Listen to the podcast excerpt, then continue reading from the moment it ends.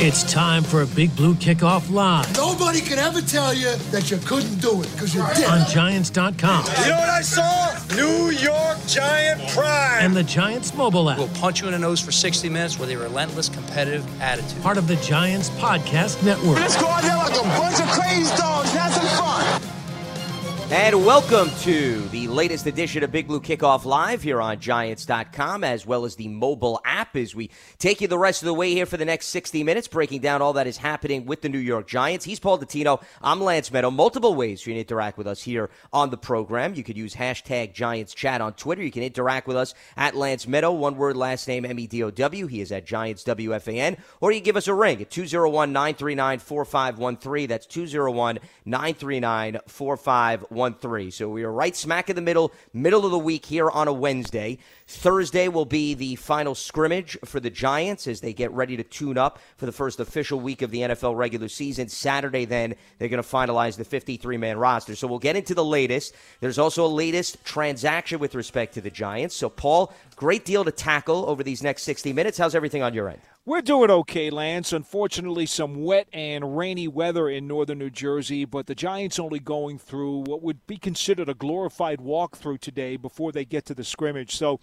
this is not as significant a practice as the full padded ones from the last 2 days, but nonetheless, all of these players who are trying to get onto the roster are running out of time because we all know the cuts are coming on Saturday. Well, speaking of running out of time and joining the roster and trying to make an impact, let's start with the newest piece of news for the Giants, and they're bringing back a familiar face. John Halapio was re-signed. He is now back in the offensive line room, and they also added Johnny Holton, wide receiver special teamer, who spent last season with the Pittsburgh Steelers. Let's first start with Halapio. Yesterday, Paul, coincidentally, we spoke in great detail about the center competition. We were recapping what Nick Gates told the media and the fact that he's been in a three-way competition right now with respect to Spencer Pulley, as well as Tyler Haycraft. And now all of a sudden, you bring back Halapio, who started 15 games at center. Unfortunately, he tore his Achilles in the finale against the Eagles. He had been working hard, rehabbing hard all offseason.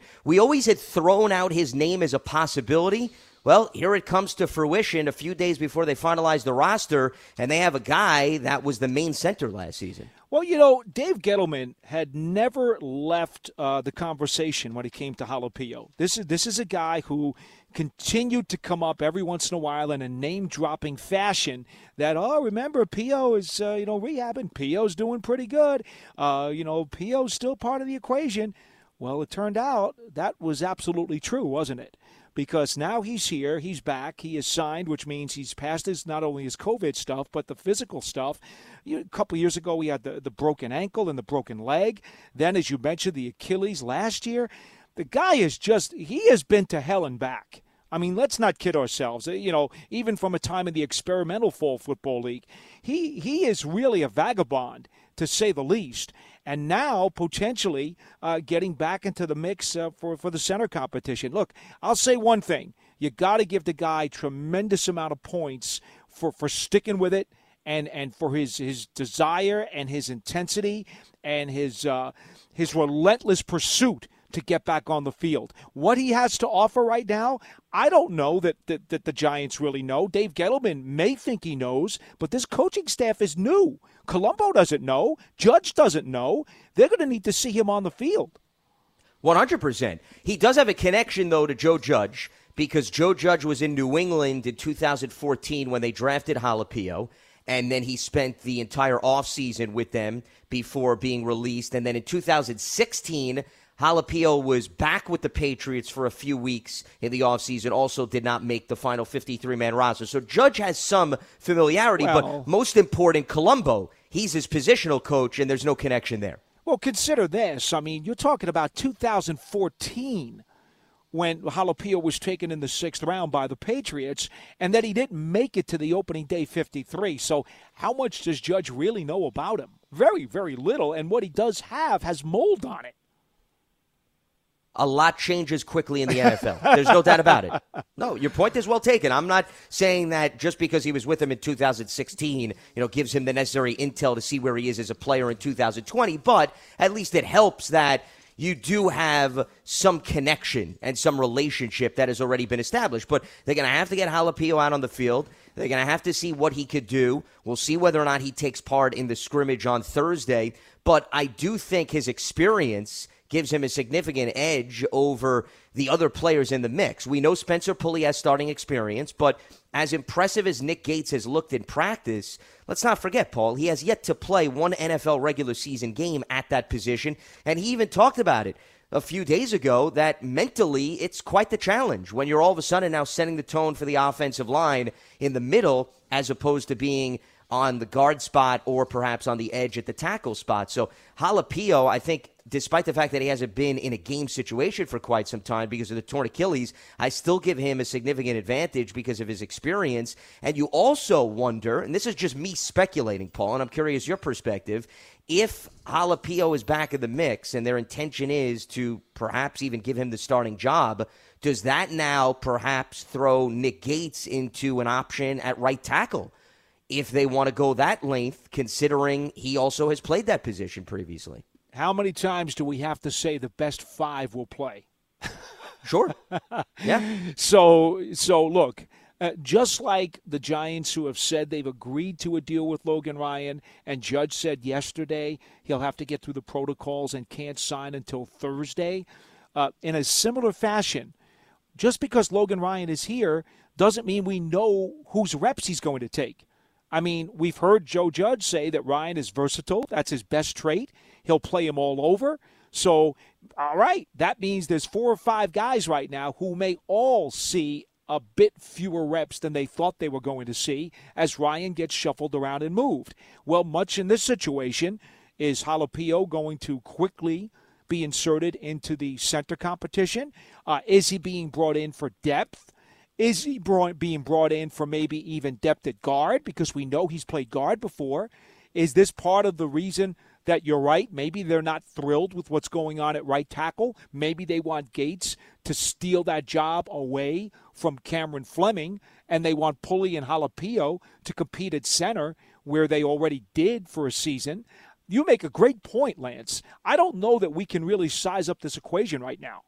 And that's what makes this so fascinating, the timing of it all, right before they have to finalize the roster, but the fact that the organization at least knows John Halapio, he has some connections to the coaching staff, and he started 15 games there. Is that a strong enough selling point to say, okay, we bring him in as long as he's healthy? He obviously knows the two guards to the right and the left of him because he played here last season. Let's give him the starting job, and let's now experiment with Gates being an option at right tackle, Mr. Versatility. The good news is it gives the Giants options on the offensive line, and that, to me, is always a positive. You can never have enough depth at any given time at that position, specifically in the trenches. And going up against, by the way, a Steelers team in week one that is a very physically minded team and a team that led the NFL in sacks with 54. So that's one entity in terms of the transaction wire. The other part was they added Johnny Holton, wide receiver. He spent 3 seasons with the Raiders from 2016 to 18, an undrafted player. Then he wound up with the Steelers last season. Now, the first thing that came to my mind, Paul, and we've seen this previously, and I'm not saying this was the only momentum part of it, but they are playing the Steelers in week one, as I just mentioned. We have seen teams sometimes go out, sign players that are out there that have familiarity with a first week one opponent, and then you use them for intel. Not to say that they're not an option to make an impact on the roster, but I would not overlook that perhaps bringing in Holton is also a way to say, hey, you spent the bulk of 2019 with a team we're playing week one. We don't have preseason. There's not a lot of film out there of opponents. Let's see what you know. And then at the same time, he's a wide receiver / special teamer. Well, I will give you another angle to this, and that is he has been a gunner and a specialist on special teams. He is known as a guy who really causes problems along the sideline as you're getting down in kick coverage. That is what he does better than anything else. In some ways, you could almost say he's from the same school as Cody Core, a wide receiver who barely was able to make an impact as a wide receiver, but clearly made a name for himself as a gunner, and that's how he was able to cash a paycheck. So it's entirely possible that Nate Ebner is the new Michael Thomas and that Johnny Holton is the new Cody Core as the Giants try to replace, as you know, you may have heard the other day, Jeff Feagles was on with the Inside Look practice show that I did on Giants.com, and Feagles said, did you realize that 5 of the Giants' top 6 special teams players from last season are no longer here? I didn't realize that until he brought it to my attention. Antonio Hamilton, Zach Diassi, Thomas, Core, and I think there was one other guy that he mentioned that Antonio Hamilton. I'm trying to think who else he mentioned. Well, did he mention the change at kicker? No, he wasn't talking about the kicker. I can't remember now. But the point was, the bulk of the special teams depth chart has been stripped away. So his thought was, well, don't you think, you know, the Giants are looking at this and trying to figure out who is going to step up and be that next really good special teamer? Because to say that Nate Ebner can do it all by himself would be foolish, right? Of course. So maybe Johnny Holton is being brought here. Okay, he can maybe help with some Steelers stuff, but if he can be the Cody Core duplicate, if you will, maybe the Giants feel that during practice this month, they haven't found anybody to replace Cody Core. Maybe none of these receivers or DBs have stepped up in that role, and they figured, you know what? We got a chance to go get one from the outside. Let's go get him. 65% of his snaps were on special teams last season with the Steelers, 283 to be exact.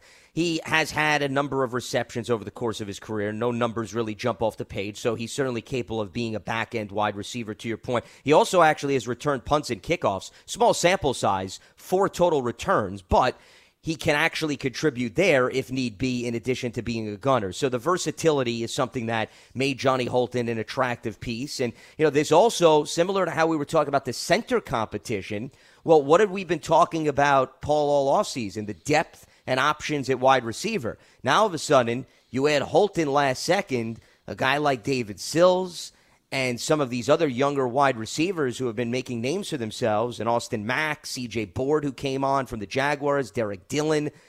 Now they're saying to themselves, okay, what do I have to do now over the last few days to perhaps prove to the coaching staff that I deserve a spot on the 53? Remember, there are 16 spots on the practice squad, so a lot of these players we're naming will hopefully have an opportunity to pass through waivers and return to the team in some capacity. But, you know, this is also the latest example of, in the NFL, you could be having a great camp. You could be making a strong statement in terms of you're capable of doing this and that in special teams. Every team, every front office is always looking to upgrade and always looking to see where they can help themselves. And here is the latest example between what they did at center as well as what they did at the wide receiver special team spot. I remember who the 5th guy was, David Mayo, who's now out because of knee surgery. There you go. Okay. So, perfect. I mean, and there you go. The 5 guys who were at the top of their special teams chart in terms of coverage skills and downing the ball, they're gone. So it's definitely something that, you know, Joe Judge was going to have a microscope on. He had to, and that's what he does. Well, and also think about how far special teams has come, Paul. How many years had we been talking about special teams was the Achilles heel of the Giants, one of their issues? And then little by little over the last 2 seasons, it had become a strong point where field position was not necessarily a major issue in terms of, as all of the players you listed contributing in making big open field tackles. Antonio Hamilton was tremendous in terms of downing the football. All of those hustle plays that added up. Michael Thomas recovering a block punt in the end zone against the Cardinals last season, if you recall, for a score. I could point to a variety of plays that, hey, they may have not led to W's, but they certainly kept the Giants in the game. And now if you lose the framework of that unit, you have to find ways to replace that unit, because if we're talking about the defense is relatively young, the offense has a new scheme. Well, what do you want to remain consistent, Paul, so that it doesn't come back to bite you? It's special teams. That's the one area you don't want to lose some leverage. You don't want to lose field position. So I can understand Thomas McGahee and Joe Judge, to your point, having a major special teams background, getting together and saying, hey, we want to maintain that strong point. How do we go about doing that? Well, let's look at the free agent market, and it seems as if they're going that route. Well, bottom line is you want to try to see what you could do with the guys who are currently on your roster, and Joe Judge made that very clear yesterday. Of course. You'd prefer to do that if you can, you know, see what you have, see what you can coach up, get the most out of these guys, see what their potential is, and if at all possible, keep it in-house. But if you just don't see what you need to see, well, now you have to look outside. And perhaps that's what they've done here.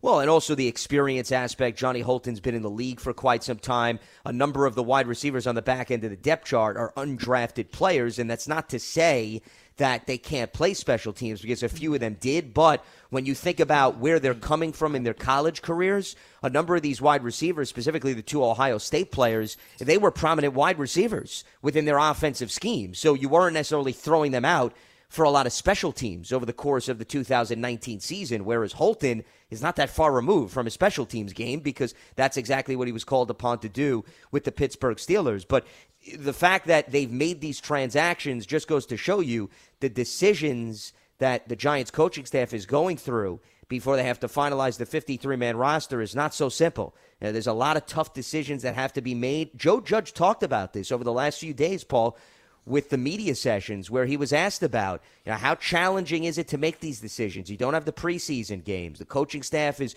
going off of some film from last year. They're also going off of limited opportunities within practice. And that's another reason why these teams are making transactions. It's not just the Giants. It's a lot of teams across the board because you want to get a glimpse of a player before you have to make the final call to see whether or not they could change the conversation, no matter what positional group you're talking about. And I'm not saying that we haven't seen a lot of transactions in years past. Teams are always working the waiver wire. They're always working the phones. But I think there's a little bit more emphasis on perhaps those last-second transactions right before the 53, simply because you don't have those preseason games. So a lot of chess pieces are being moved around. You just don't have that game-simulated situation to go by, which you normally would every offseason. No, look, there's little question, as we've discussed for months, that the younger guys especially were going to need preseason games to show their wares. I don't envy any of these coaches, Lance, and I'm sure you feel the same way, to have to sit down and make these cuts on Saturday. I don't. I in all honesty, it's almost like going into a restaurant and being told, okay, we'd like to take your order, but you don't have a menu. Right? Yeah. I mean, seriously. You know, oh, it looks like a steak place, so I guess I'll order steak and a baked potato and a salad. Okay, you know, I have an idea of what might look good based on the decor of the place, but if I don't really see the menu, do I really know the specifics about what we're talking about?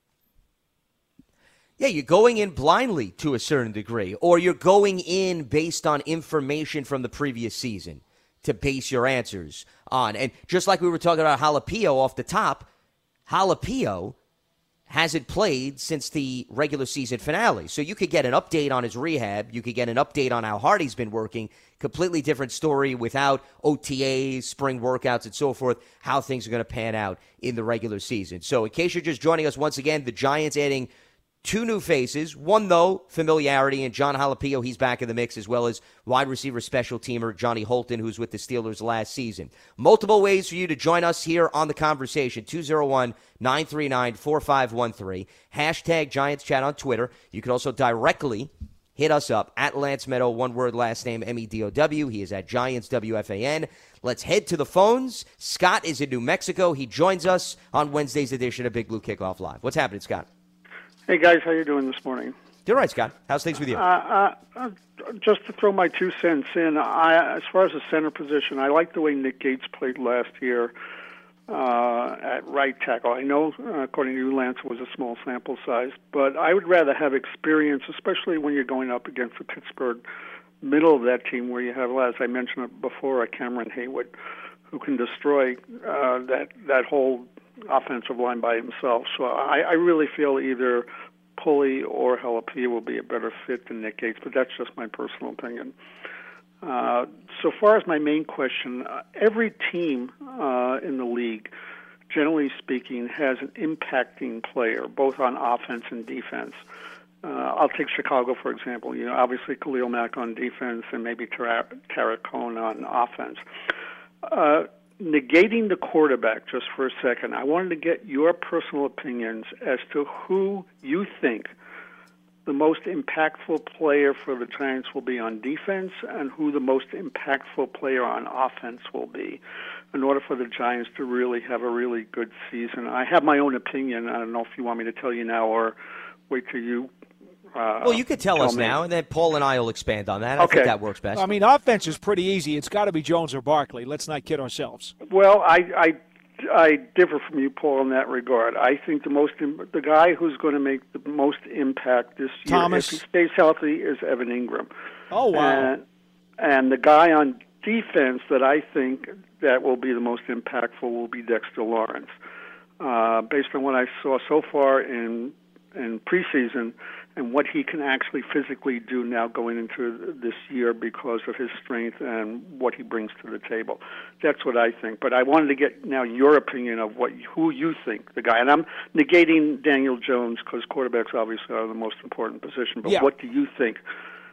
In your opinion, the most important players are going to be? Well, based on the fact that we know Jason Garrett's style of offense and what he would like to do is heavily feature the running back. I mean, you know, we're talking about Barkley probably with 2,000 yards from scrimmage. He's going to be probably on the field upwards of 85 to 90% of the snaps.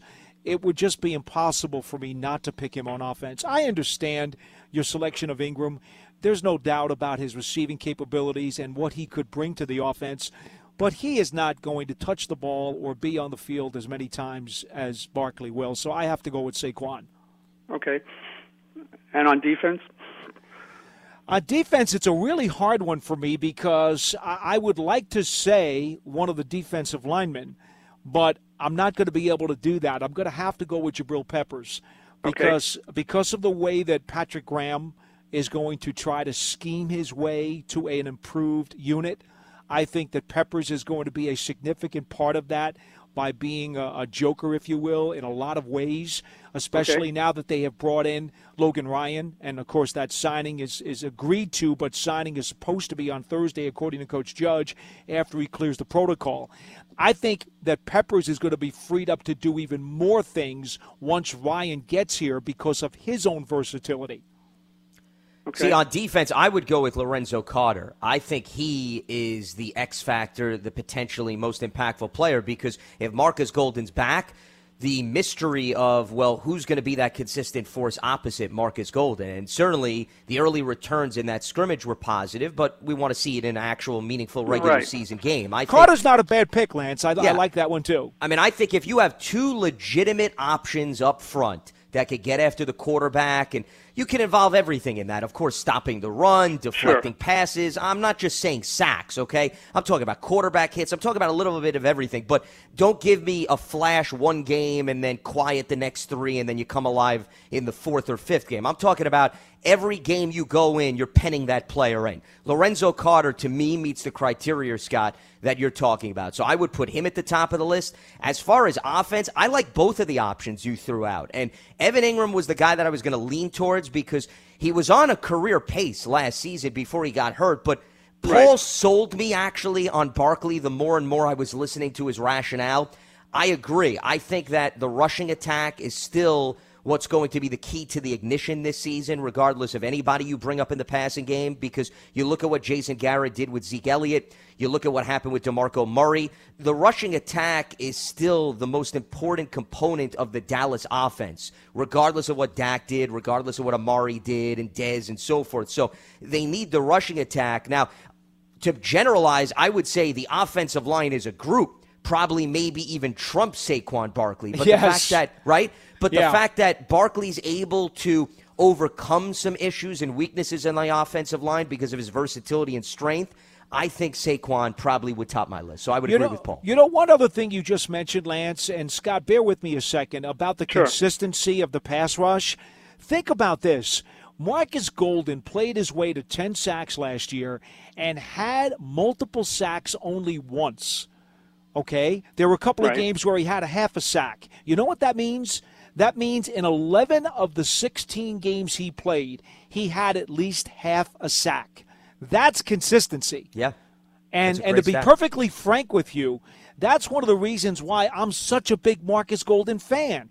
He didn't stack up his sacks in 2 or 3 games. No, he didn't do that. Marcus Golden, week in and week out, he was finding a way to harass the quarterback.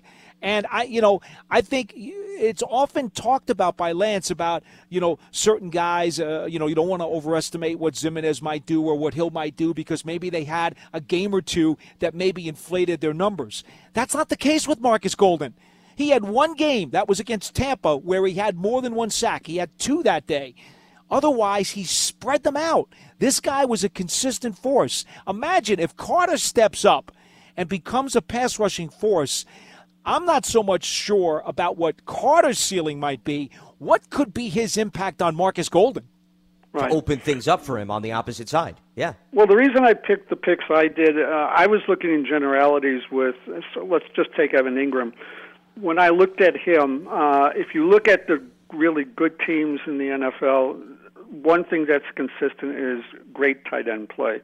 Kelsey in Kansas City, obviously, Ertz in Philadelphia. You can go down the list, and they create havoc, and that's what you want to do on offense because they make teams have to play them. So that's why I thought, and Evan Engram's in that category. He's probably faster than most of them, and he can create havoc in so many different areas. On the Dexter Lawrence pick, the reason I mentioned that, I just think because of his strength and because of what he means to the line, how he can stop the run, and now I understand he has the ability to sort of get to the quarterback, and I'm not comparing him to a Reggie White. I'm just saying that a player like that can have a tremendous influence in so many different areas. I agree with what you guys were saying, but that's the rationale I was using in regards to the picks I had. You know what the problem is here, Scott? The problem is we can make logical arguments for a bunch of different players because the Giants don't truly have Superman, that we can talk to, or they do on offense. I guess they do have a couple of supermen in terms of Jones. Definitely do. Jones and Barkley, for sure. And Engram could be, I suppose. But on defense, there's no bona fide Superman who's going to go into the phone booth and come out flying high. They really don't have one, and maybe that's the biggest problem right now and why we can argue about some different guys and say, well, maybe this guy could be the one.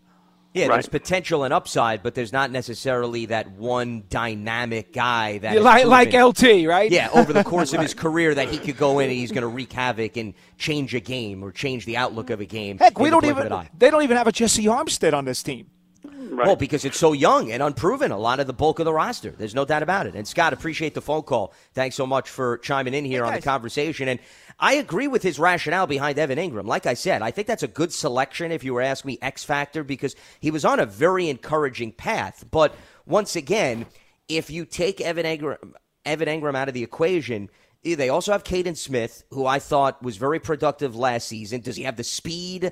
Does he have the vertical depth of Evan Engram? No. But what I'm saying is I think they could make do with their receiving core and Saquon, and if some of the other pieces produce that if you lose Evan again, God forbid, maybe not being the end of the world, whereas if you don't have somebody opposite Marcus Golden, then it really becomes, well, when the offenses are going up against your defense, if they think they can handle Golden one-on-one, who else are you giving them a reason to focus on, right, Paul? That to me is a big part of being a good defense. You want to prove to the opposition, we've got multiple guys you better pay attention to. So, for example, the Steelers, Hayward was brought up inside. Then we talked about Bud Dupree, TJ Watt. Okay, I just named three guys up front. You better pay attention to them because they're capable of doing damage. When are the Giants going to get to the point to prove to the opposition it's not just Marcus Golden? There's other guys right now that can easily get to the quarterback and do damage. We haven't gotten to that point yet, and until we do, I don't think the mindset of the opposition changes. Now, I'm surprised neither of you guys mentioned James Bradbury for a potential difference maker on defense. Well, I think Bradbury is a good name to throw out, but, John, as we've said multiple times on this program, they'll just throw to the opposite side of the field. Well, yeah, but that's the point, though. You don't even know who's going to be on the opposite side of the field. John, it's not a bad idea, but Bradbury hasn't exactly had a stellar camp. And to be frank with you, until I see him play as he's capable of when he's in a Giants uniform, I don't think I can go there. Well, maybe I'm reading the question differently. The way I kind of read the question was, who do you think the most important player is on that side of the ball? Which is why I think if Bradbury plays really well, I think it's really impactful. But if he doesn't play well, I think it's also extremely impactful the other way. You know what I mean? Yeah. It's a logical point. There are many logical points to be had, no doubt. How do you guys think about one of the offensive tackles on offense, Fleming or Thomas? Yeah, I mentioned that to him while he was talking. I threw out Thomas. I wouldn't have been surprised if he went there. Not at all. By the way, Gettleman's going to start real soon, folks. We can't air that live. FYI, Dave Gettleman's going to talk to the media today. I will monitor that, guys, and when it's done, if we are still on, I will pop on and let you know if he said anything important, okay? Please do. Sounds like a plan. Yep. We certainly appreciate it. Just real quickly, before we head back to the phones here, Paul, to John's point that James Bradbury belongs in the conversation, the more and more I'm thinking about it, I think you could argue the corner opposite James Bradbury, whoever wins the starting job, may be more critical than Bradbury. TBA, Mr. TBA. Well, TBA, no, but can't you argue that corner may be more critical than Bradbury? Because while your point about Bradbury may have had some ups and downs in camp, you at least know what you're getting out of Bradbury for the most part. You think so. He's a veteran, okay? You don't know what you're getting out of the corner opposite Bradbury right now because you don't even know which player is going to be lined up there. We do not. So the kaleidoscope of players who play the other corner could be the most important. Okay, I'll buy that. Lance Meadow, Paul Dottino with you here on Big Blue Kickoff Live, Wednesday's edition, focusing on some of the latest transactions, the Giants adding John Halapio back in the fold, as well as newcomer Johnny Holton, wide receiver special teamer. Also delving into the conversation about most important players on both sides of the ball that could truly make an impact for not just themselves, but the rest of the unit. Joe is in Pennsylvania, and he joins us here on Big Blue Kickoff Live. What's happening, Joe? Hi, guys. Hi, guys. Great job, as usual. Last time I called, I did say it's been a little while. I said I wanted the Giants to sign somebody like a defensive end or a cornerback, and I guess they did sign that cornerback. Now, what's his name there? Did he take his test? You're talking about Logan Ryan? Yes. Did he take his test? Well, remember, it takes a few days for everything to go through in terms of the COVID-19 and the physical, and Joe Judge, when he met with the media the other day, said he doesn't anticipate him joining the team on the field until Thursday the earliest. Right. Well, I'm just glad they signed him because, like I said, I think we just have too many guys next year who are going to be up for contracts, like Leonard and who's ever playing the best. I think, we signed him. That's my feelings on that. To be honest with you, hold on a second, because, if you've looked at the Giants' salary cap situation going into next year, the fact of the matter is they're actually not in bad shape when you consider the guys who are up. It's not nearly as bad as you think it is. And, here, I'm going to pull up the list because you would be surprised. Leonard Williams is certainly a very important part to their rotation. Kyle Fackrell is supposed to be an important part to their rotation. Marcus Golden, obviously. But to be honest, if Cameron Fleming leaves after a year, I think they would like to believe that Matt Pert is going to accelerate his development, and he's probably going to be competing, if not taking, the starting right tackle job. So outside of those guys that I just mentioned, and Dalvin Tomlinson, absolutely. Okay, I give you Dalvin Tomlinson. Outside of that, I don't think there's another free agent to be on this Giants team that you would be, on your hands and knees trying to bring back to the roster. No, but at least that's what I said. That's why I wanted to go out and spend and bring somebody else in to see how they're playing, like this cornerback we just signed, that if he plays good, then we give him a long-term contract. The more you have to choose from, the better. If somebody gets hurt bad or something like that, then you're not going to sign them. But here's the thing: if you don't have a lot of significant guys to re-sign during the offseason, it now gives you the opportunity to spend money on maybe somebody who is on the open market. If you start spending money now too much, you're not going to have but pennies going into next year. And to be frank with you, I think it's very fair to say the Giants are still a developing team. They're a team whose arrow is up, and they should be a better team in Joe Judge year 2 than they are in Joe Judge year 1. At least that's the logical plan. Would you not agree? Yeah, Paul, but I'd like to have these guys in here this year on one-year contracts like we're doing with this cornerback. And if he's playing good, then for sure you know what he can do and if we want to re-sign him. Lance, tell him. And it's going to make a team stronger, you know. Lance, tell him the problem with getting a whole bunch of guys on one-year contracts besides the fact that you have to get them to agree to them. Yeah, well, of course, it takes two to tango. That's number one, Joe. Like I said, too, if I was the GM and if I had the money and I could do it, I'd bring Clowney in here yet. You know what I mean? If he can play and we can do it then for 1 year, hey, I'd be happy with that. And Joe, he could do. I think what you're overlooking a little, and Paul and I have talked about this a lot, the Giants are also not just thinking about financial health for 2020. Cap space can roll over to 2021. And the reason why that's important is it's not so much Paul's point about maybe trying to lock up a player.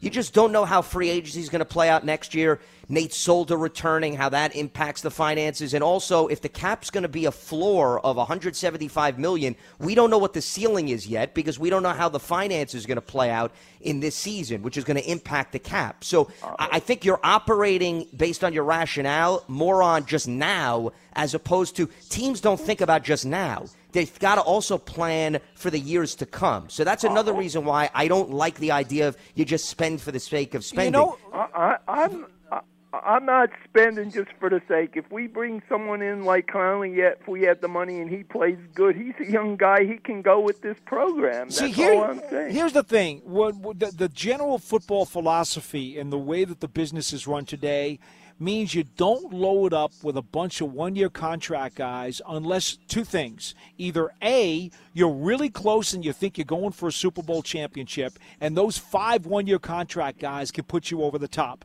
That's the first way you do it. The second way you do it is if you are undergoing a massive rebuild, and the Giants already went through this, I think last year when they signed like 10 one-year contract guys. You're going through a massive rebuild.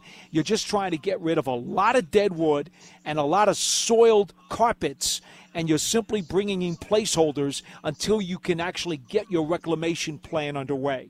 Those are the two basic core philosophies under which you start signing a ton of one-year contract guys. The Giants, as they're constructed in 2020, are in neither of those positions right now. Okay, I don't want to argue. I'll have one more question because you'll cut me off real quick here before there. Do you think this is the end for Pulley? I sort of think what Charlie said, too. I think this is the end, especially, you know, with signing Halapio, you know. I sort of think this is the end for him, and I wanted to ask, too, do you think any other veterans might get cut like our fullback there? That's all. Take care. Bye-bye. Go Giants. All right, Joe. Appreciate the phone call. Well, he's referring to Eli Penny before we get into Pulley. Bird and Burns, the running backs coach, spoke very highly, Paul, when he was asked about Eli Penny in terms of what he means to the room. And while Dallas didn't involve a fullback tremendously in the offense, I remember going back through the offseason, I talked about the snap counts for fullbacks. It wasn't overwhelming. It really depends on whether or not they feel in combination with this offensive line, if there's some new faces and young guys, if they feel that another blocker can assist them. And if they value that, then I would expect Eli Penny to make the team. If they don't think that they need a fullback within this offensive game plan, then perhaps they want to use the roster spot elsewhere. Remember, there are six spots actually, I think, on the practice squad, right, where there's no limitation on how many years you have in the NFL. Correct. So, you know, you could have the leeway to bring a veteran back and put him on the practice squad. That is always an option. Sure it is. As far as Spencer Pulley's concerned, if the Giants were to decide to cut him, there is no dead money involved, so his entire cap savings would be, you know, the salary that he would have been paid this year. So I could understand from a business perspective, there are no walls per se in terms of an expensive dead money hit that would prevent you from doing that. So if that's what they decide to do from a business perspective, it would be a clear path to do so. I think it also comes down to how good they feel about their other options at center, because there is value, Paul, and especially with Halapio's injury history, right? Remember, 2 games limited to in 18, and then I know he played 15 games, but he's also coming off a torn Achilles. So if you go into this saying, okay, we're bringing back Halapio, he's our starter. Well, who then is your backup center? Yes, Nick Gates has taken reps. He could be the backup center, but what if Nick Gates now enters the conversation about right tackle? And you also need the swing tackle. So he's in that conversation. Do you feel good about Shane Lemieux maybe sliding over to center? Do you want Haycraft to make the roster, or is he more of a practice squad guy? You have to ask yourself, before you make a decision on Pulley, I guess my point is, Paul, you have to say to yourself, what do we think about our options as an emergency center, backup center? That has to be talked about before you even entertain the idea of parting ways with somebody like that. No question. And you guys know I've been talking about Pulley ever since the offseason began. I like Spencer Pulley. I think he can get the job done. But he's been involved in a battle with Nick Gates. Gates has been incredibly impressive. How this shakes out over the course of the next few days, I don't think anything would surprise me. But I will also say to you that I would not, go to Atlantic City or Las Vegas and put down a big pile on red and say this is exactly the way it's going to be, because I don't think we know, Lance. Very much up in the air across the board with a lot of positions, especially since you just haven't had the luxuries of preseason games and some of the other entities that you usually turn to perhaps give you a glimpse of where the coaching staff may be leaning or how a player is looked and so forth. Lance Meadow, Paul DeTito with you here on Wednesday's edition of Big Blue Kickoff Live, 201-939-4513. Let's head back to the lines. Phil is in North Carolina. He joins us here on BBKL. What's happening, Phil? Yes, hey guys. Thanks for fielding my call, and good job as always to you guys. Couple of things. One is I just want to have a little perspective here on a few things. One is it appears that we definitely have reset the rebuild clock. Well, what do you mean by that? Ago, but because of the chaos this year and the new coach, seems like we've reset that to, okay, it's not a 3-year rebuild, it's more like a 4 to 5 year rebuild. Would you agree with that? I mean, I don't know if I'd say the timeline or the timetable has changed because the roster is still relatively young. So I don't know if we know more about a number of these players versus where we stood at the tail end of last season. I don't think a great deal has changed. Plus, as I just mentioned, this was uncharted territory with respect to the offseason. Simply because you're adding a few veteran free agents, I really don't think that changes the direction of the team and the viability of the team long-term, because a number of these guys are also not on long-term contracts. So you don't know whether or not they're going to be here for a year. You don't know whether or not they're going to be here for 2 years or 3 years. So I would counter what you're saying. I just don't think the conversation has dramatically changed from where we were evaluating this team for the bulk of last season as well as throughout the offseason. Yeah, I agree with that, Lance. I guess I was thinking in terms of, when we first hired the GM, we thought it's a 3-year rebuild, but we now are at year 4. Are we at 3? I'm losing track. This is season number 3 under Dave Gettleman. Yeah, I agree with you. When he was brought to the Giants right before New Year's of January 2018, it was my impression by listening to him. I connected all the dots and said, okay, he's hoping that in 3 years the Giants are a legitimate playoff contender. And quite frankly, I have no idea what's going to happen this year with the pandemic and everything else, the crazy training camps, all that the NFL has gone through. I'm not going to sit here and tell you the Giants will or won't make the playoffs. What I will tell you is the team is significantly better than they were 3 seasons ago. And if it means that it takes 4 years to get them in and they become a playoff team in 2021, Jesus, I'm not going to cry about that, because the bottom line is they've been going in the right direction. Yeah, no, I agree. I just wanted to kind of check to see if you guys felt similar to what I kind of taken in here in the last year or so. I do think it's more likely that it's going to wind up being 4. That they will be a playoff team in 2021. I do think that is more likely based on what we have seen. But you also have to take into account, unfortunately, they had a coaching change. Unfortunately, even though Eli was playing good enough to continue playing, and I still think he could have played another season, the guys around him let him down. The defense just absolutely fell apart. The offensive line didn't even play respectable at times. They were up and down, and things crumbled. I mean, but best case scenario, as John Mara said, training camp last season. We want Eli to play the season. If Daniel Jones does not take a snap, it's perfectly okay, because that means not only is Eli playing well, but the rest of the team is playing well, and we're in contention. That was the best-case scenario, and they were really hoping that was going to happen. Me too. Sure. Anyway, so I was always a big Eli fan, and I appreciate what he did for us. So I guess the other thing that just commented, when I was looking through the draft history, there was something up recently, and I caught my eye. And boy, did we have horrific drafts for about an 8-year period.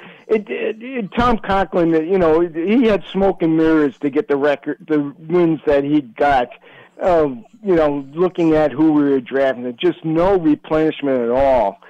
And we're doing much better now, but the one thorn on my side is, I wish Dave had the tendency, my rule of thumb is don't, go up to grab players.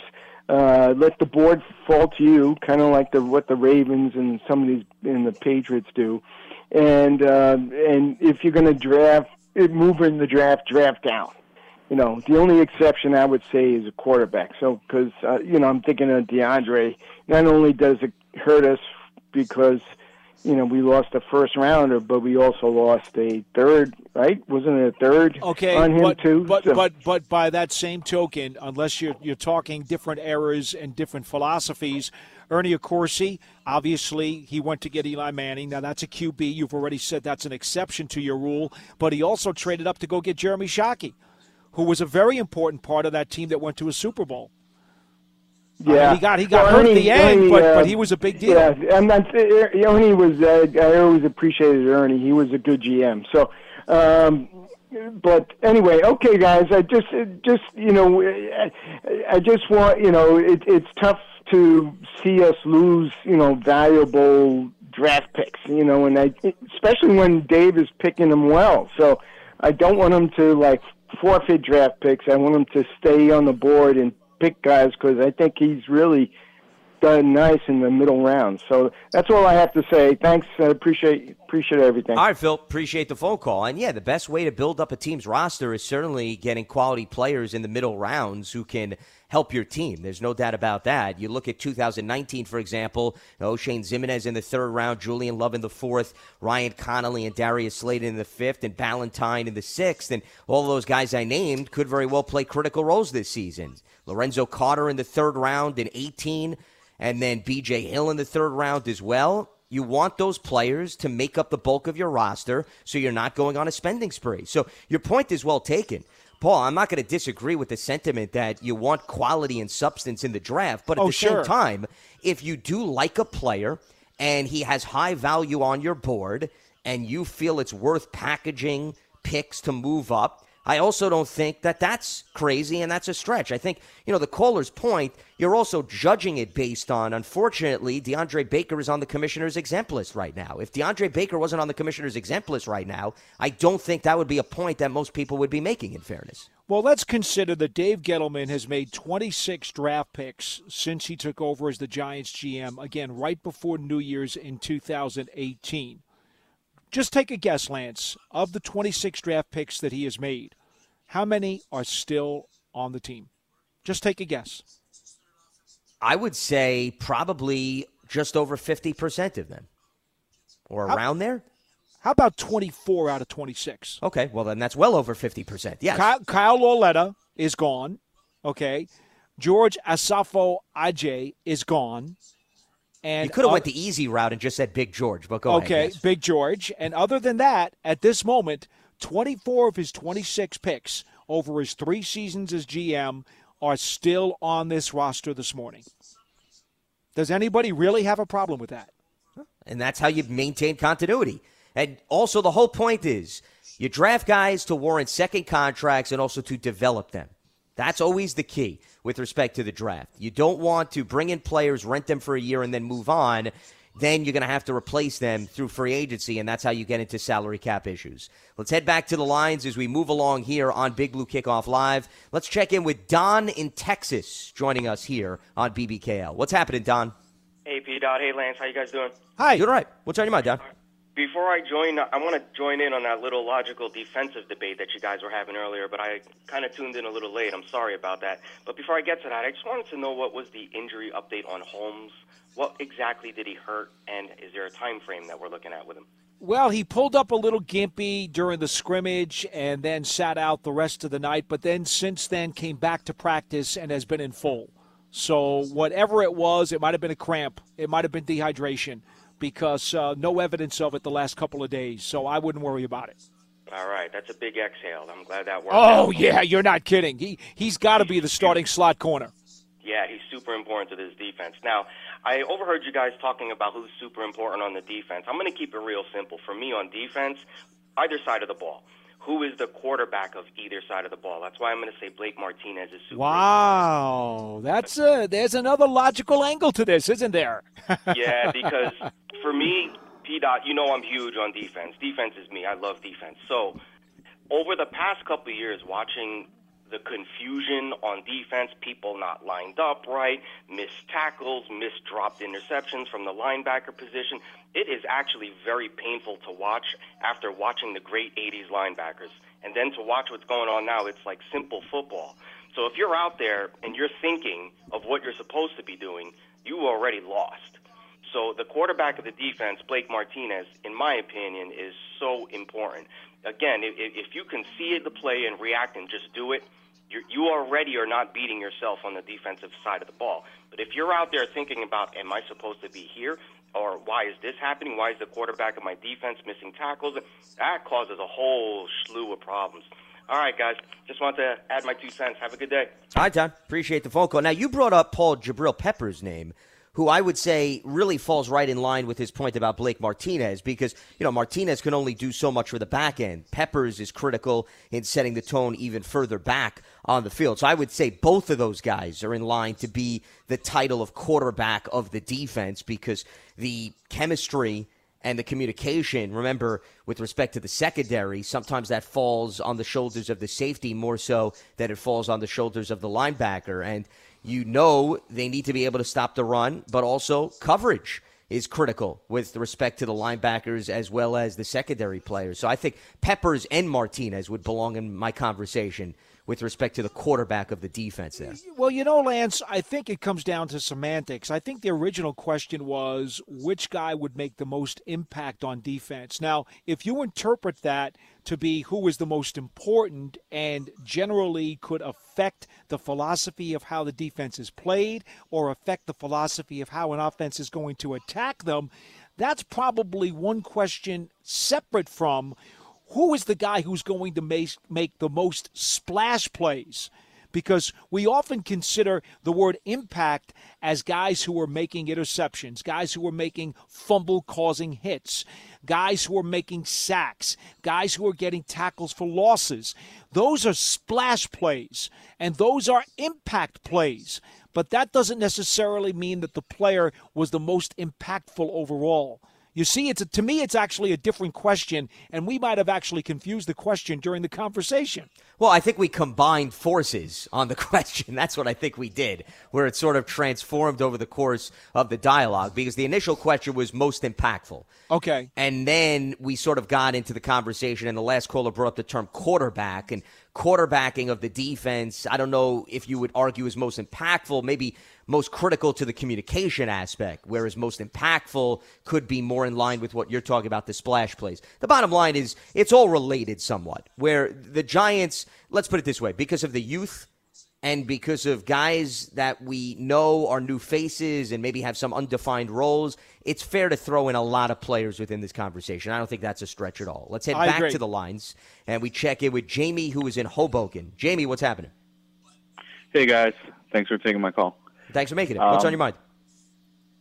So just listening in, I just wanted to kind of add something to that conversation. I think Bradbury, I mean, being that it's his first year, should be in his prime. He just got a good deal.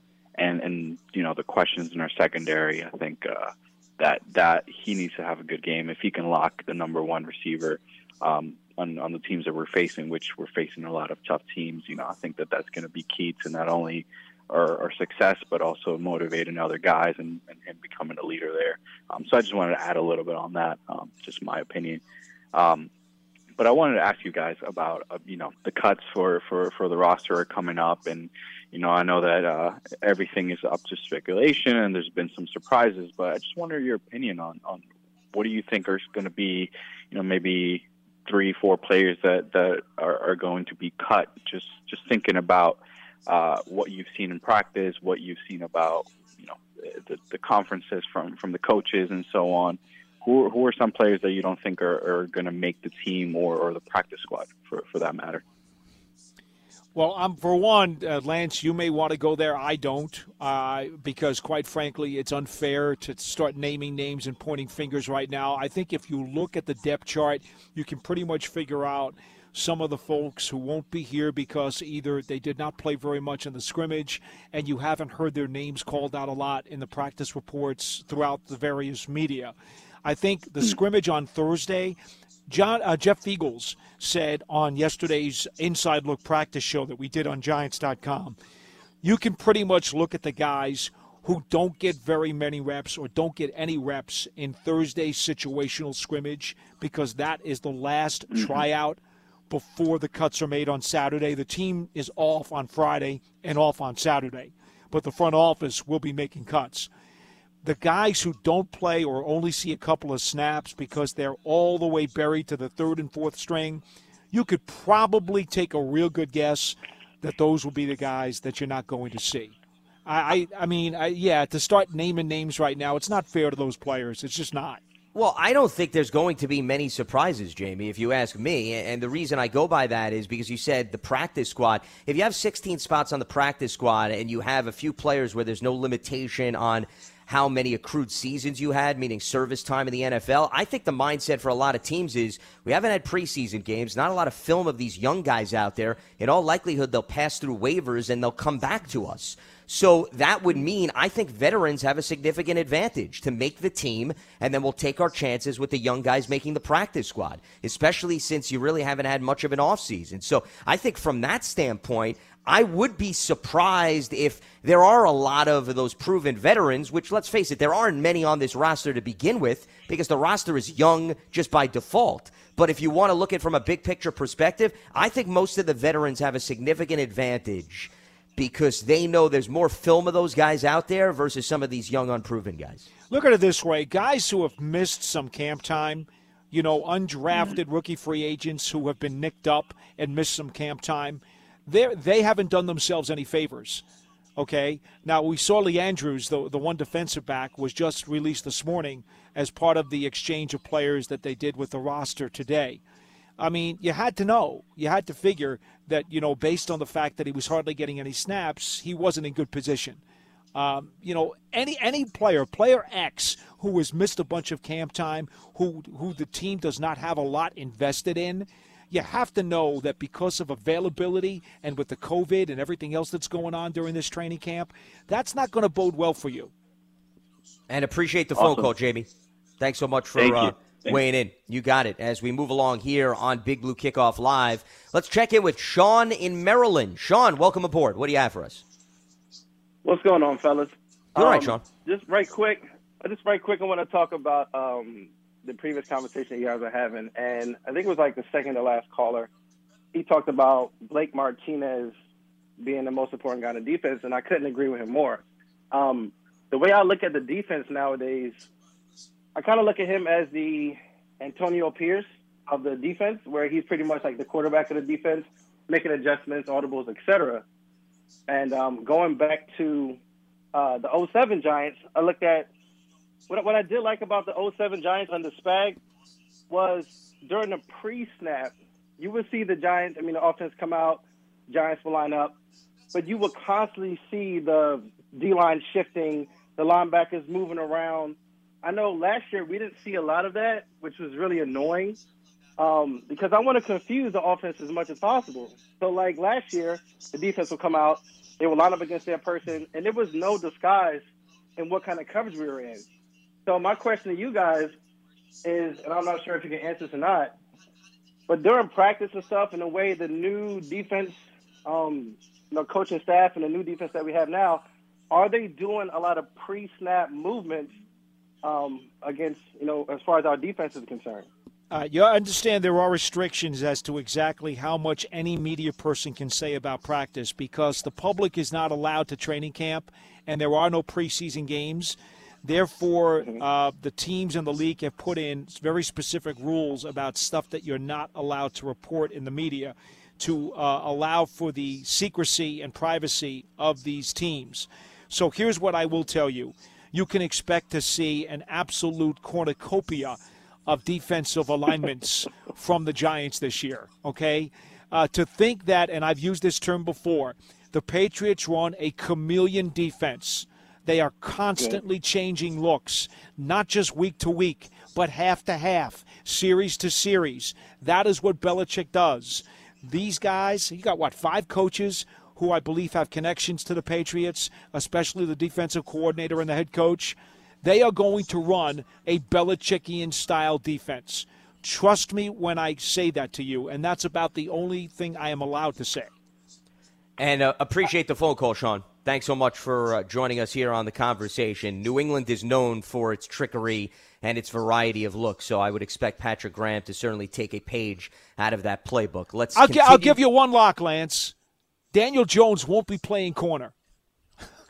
Thanks for going out on a limb on that one. The jury was still out. Len is in Columbia, Maryland. He joins us here on Big Blue Kickoff Live. What's happening, Len? Hey, guys. How you doing? Hey, Paulie, I just want to pay you a compliment. About 15 minutes ago, you went into maybe a 90-second statement about Eli, and I just think you nailed it. I mean, you just nailed it in that statement, Paulie. And I think the most refreshing part of it, we're a year away from all of that. And, it was said without emotion. And for a long, long time, it was hard to talk about the Eli situation without getting emotional about it. But, boy, I think you summed it up just beautifully. And thank you for that. I hope all Giant fans get – this is impossible, but I hope all Giant fans get a chance to listen to that 90 seconds because I think you summed it up perfectly. Listen, you surprised me earlier in the show when you made a comment about Bradbury. And while it was refreshing to hear you give an analysis of a player and how they're doing, it's also quite unusual. As with the last caller, you didn't want to talk about guys who were on the bubble, etc. But you made a comment about Bradbury that he wasn't playing very well. And my question is, how do you know that, Paul? Where does that come from? Here's the thing, Len. Again, there are certain limitations about what we can say. The media protocols that are in place make it difficult that sometimes we have to make some general statements without getting too specific. What I will tell you is when you look at the defensive backs in camp, and then you look at the receivers and you say, okay, how are they doing in their one-on-one drills? And then how are they doing in 11-on-11s and 7-on-7s? And then how are they doing in team drills? And which defensive backs seem to be in the shadow of the receivers more often? Which defensive backs seem to be getting their hands on the ball more often? Which defensive backs are knocking passes out of receivers' hands more often? Which guys are getting interceptions? Technically, it's about which guys are making plays. Truthfully, which guys are filling up the stat sheet in practice. Bradbury has not overwhelmingly filled up the stat sheet in practice. Darnay Holmes, in my opinion, has been the most productive defensive back during these practices, followed by Jabril Peppers and Julian Love. Okay. Paul, it's kind of interesting. It reminds me of a conversation I had with you 2-3 years ago. Through the fence at training camp, we spent a couple of minutes together, and I was raving about Shepard and the performance that he was putting on the practice field, and you said to me, well, geez, Lynn, look who's covering him. And I forget who it was at the time, but that statement kind of stuck with me. So I get you. Now I understand where you're coming from. And let me just add one other thing to that, though. The Giants signed Bradbury based on his tape with Carolina. We know from his tape in Carolina last year that he's an upper echelon cover corner, right? We know that from what he put on the field with the Panthers. I've never seen this guy practice before. All I've seen is game tape. The game tape looks really good. The practice tape hasn't necessarily lived up to that game tape, but that doesn't mean he can't be one of those guys who maybe is a better game player than he is a practice player.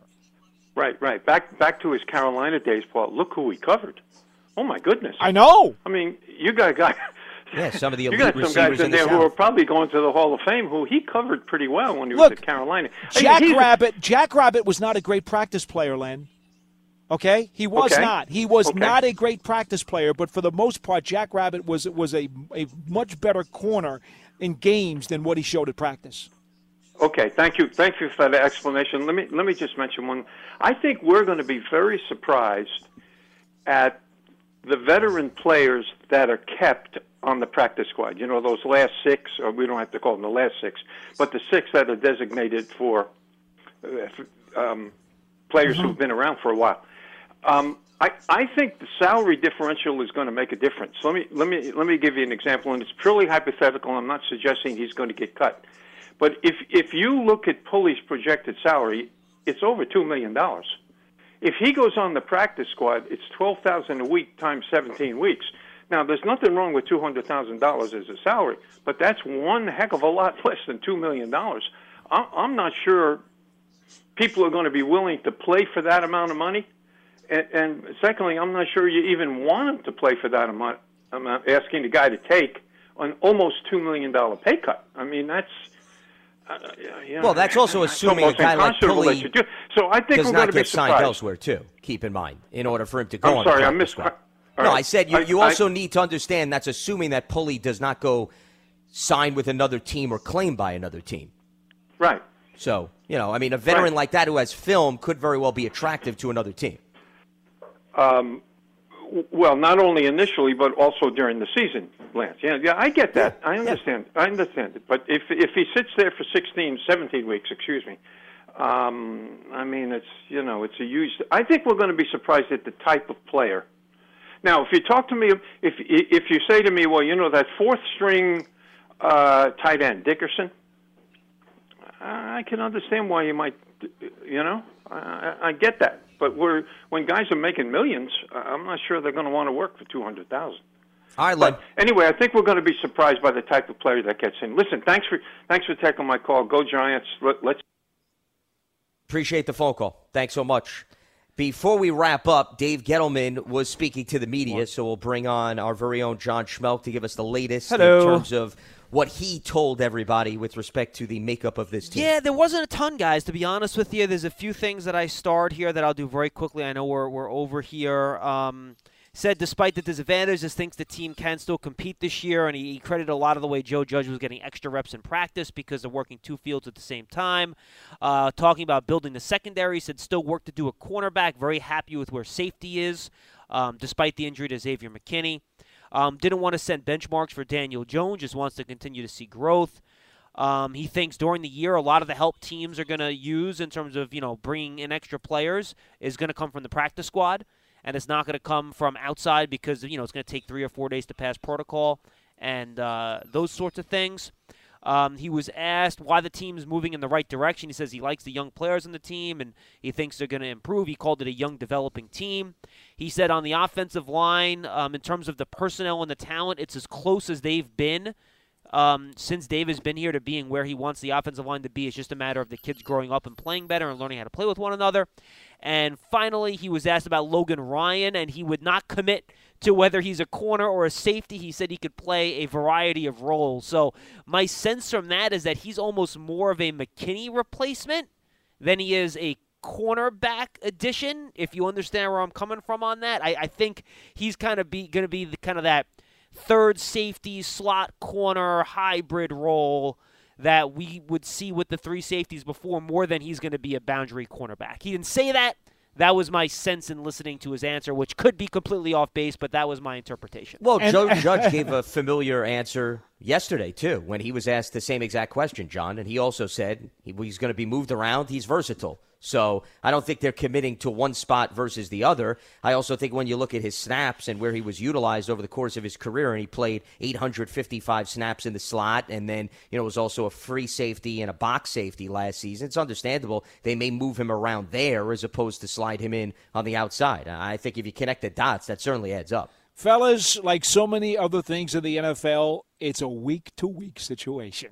Yeah, and it'll change based on matchups. There's no doubt about it. I would see Logan Ryan. I could see him being moved around based on the matchup on a week-to-week basis where he's lined up in various spots. I don't think that's crazy to think about when you look at what he can provide this defense. All right, we got to go. Yes, absolutely. That is going to wrap things up for us here on Wednesday's edition of Big Blue Kickoff Live. Appreciate everybody tuning in. Thanks to the callers. We'll check in on the tweets off the air. We are back up and running with a special post-scrimmage edition of Big Blue Kickoff Live tomorrow. That'll be coming your way at 4 p.m. Eastern, so note the change with respect to that. Then we'll be back to 11 a.m. Eastern on Friday. For Paul Dottino and John Schmelk, I'm Lance Meadow. Enjoy the rest of your Wednesday. Always stay locked to Giants.com. Have a good one.